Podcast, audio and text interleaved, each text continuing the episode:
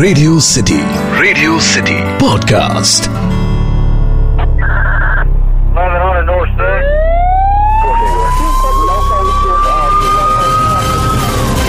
Radio city पर city crime एक विवाहित जोड़ा हो या अविवाहित जोड़ा? दोनों आपस में मिलकर जीने मरने की कस्में ज़रूर खाते हैं, है ना? कई रिश्तों में इस बात से कड़वाहट आती है। और कई रिश्ते इसी बात से मज़बूत भी होते हैं। नमस्कार, सुन रहे हैं आप रेडियो सिटी पर, रेडियो सिटी क्राइम स्टोरीज। मैं हूँ पीयूष। कानपुर, एक बहुत ही खूबसूरत और काफ़ी बड़ा शहर है। कानपुर शहर से 30 किलोमीटर दूर एक गाँव की सच्ची घटना पर आज की ये मेरी कहानी आधारित है। इस गाँव में रहने वाली सुनील की बेटी सोनी एक कॉलेज में पढ़ती थी। इस कॉलेज में लड़के लड़कियाँ साथ पढ़ते थे। जैसे अमूमन तौर पर एक कॉलेज में पढ़ते हैं। सोनी के साथ उसी की कक्षा में शिववीर नाम का एक लड़का भी पढ़ता था। शिववीर धनपत का बेटा था। दोनों के घर बहुत ही आसपास थे। शिववीर पढ़ने में होशियार था। जब वो आठवीं कक्षा में था, तब उसकी दोस्ती सोनी से हो गई थी। गंभीर प्रवृत्ति का शिववीर सोनी को इतना अच्छा लगता था कि उसका दिल चाहता था कि हर घड़ी वो उसी के साथ रहे। अब आमूमन तौर पर हमें जो अच्छा लगता है, उसके साथ रहना हमें खुद ब खुद पसंद आने लगता है। शायद ऐसा ही सोनी के साथ भी हो रहा था। शायद उसका यही लगाव जल्दी ही प्यार में भी बदल गया। शिववीर को भी सोनी धीरे धीरे अच्छी लगने लगी थी। वैसे तो क्लास में और भी लड़कियाँ थीं, लेकिन शिववीर को सोनी सबसे अलग दिखती थी। प्यार में दोस्त ऐसा ही होता है। लेकिन जैसे ही दोनों को लगा कि वो एक दूसरे के बहुत नज़दीक आ रहे हैं और प्यार करने लगे हैं तो अन्य प्रेमियों की तरह उन्होंने भी साथ जीने मरने की कस्में खानी शुरू कर दी।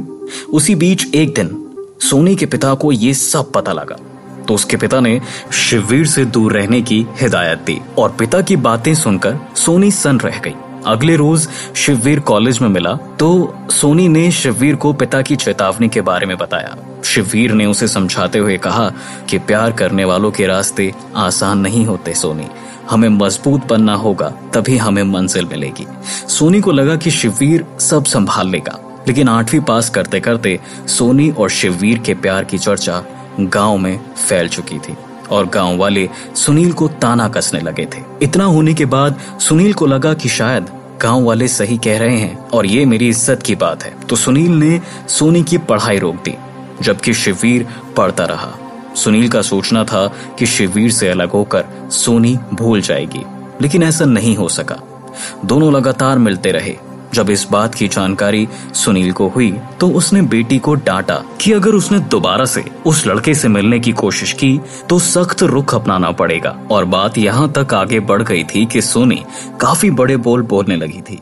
एक दिन उसने अपनी माँ संतोषी से खुलकर कह दिया कि आखिर क्या कमी है शिववीर में?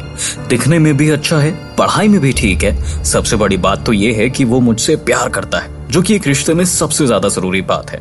बेटी की बात सुनकर संतोषी सन रह गई। उसे लगता था कि बेटी अभी छोटी है, डांटने फटकारने से रास्ते पर आ जाएगी। लेकिन बेटी तो बहुत आगे निकल चुकी थी।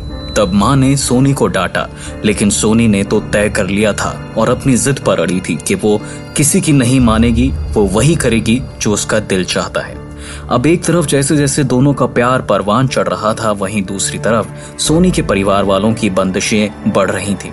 और दोनों हमेशा जब भी मिलते तो जीने मरने की बात ही करते। अचानक एक दिन, वो इसी बात का पहाड़ा पड़ने लगे कि हम भले ही इस समाज में एक साथ होकर नहीं रह सकते, लेकिन एक दूसरे के साथ मर ज़रूर सकते हैं। और दोनों ने तय किया कि पहले वो शादी करेंगे। उनके हिसाब से जैसे सब कुछ अच्छा चल रहा था। तो बात उलझी तो कहाँ उलझी? हुआ यूँ के उधर परेशान सुनील ने अपनी बेटी सोनी की शादी मेवाराम यादव के बेटे अमर के साथ तय कर दी थी।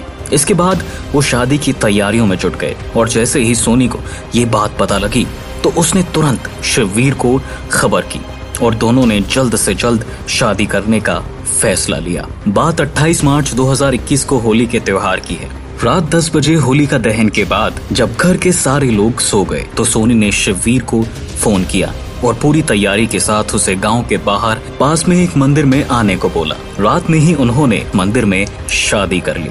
अब जो आगे आप सुनने जा रहे हैं, आप भी हैरान हो जाएँगे। शिववीर ने कहा, सोनी, अब हमें लंबे सफ़र पर चलना होगा। इसके बाद सोनी और शिववीर पास के एक खेत में पहुँचे। खेत के किनारे नीम का पेड़ था। इस पेड़ पर फिर रस्सी का फंदा गले में डालकर दोनों झूल गए। अब जब ये बात पूरे गाँव में फैल गई थी तो उनके घर वालों को बुलाया गया और घर वाले लाशों के सामने फूट फूट कर रोने लगे और अपनी गलतियों को महसूस कर रहे थे। लेकिन अब शायद बहुत देर हो चुकी थी। इसके बाद इस पूरी घटना की सूचना थाना चौबेपुर पुलिस के पास पहुँची। पुलिस ने मौके पर पहुंचकर दोनों शव को पोस्टमार्टम के लिए भेज दिया और इस प्रेमी युगल आत्महत्या प्रकरण की रिपोर्ट दर्ज तो की लेकिन दोनों की मृत्यु होने से उन्होंने इस प्रकरण की फ़ाइल बंद कर दी। तो ये थी मेरी आज की क्राइम स्टोरी। मैं हूँ पीयूष.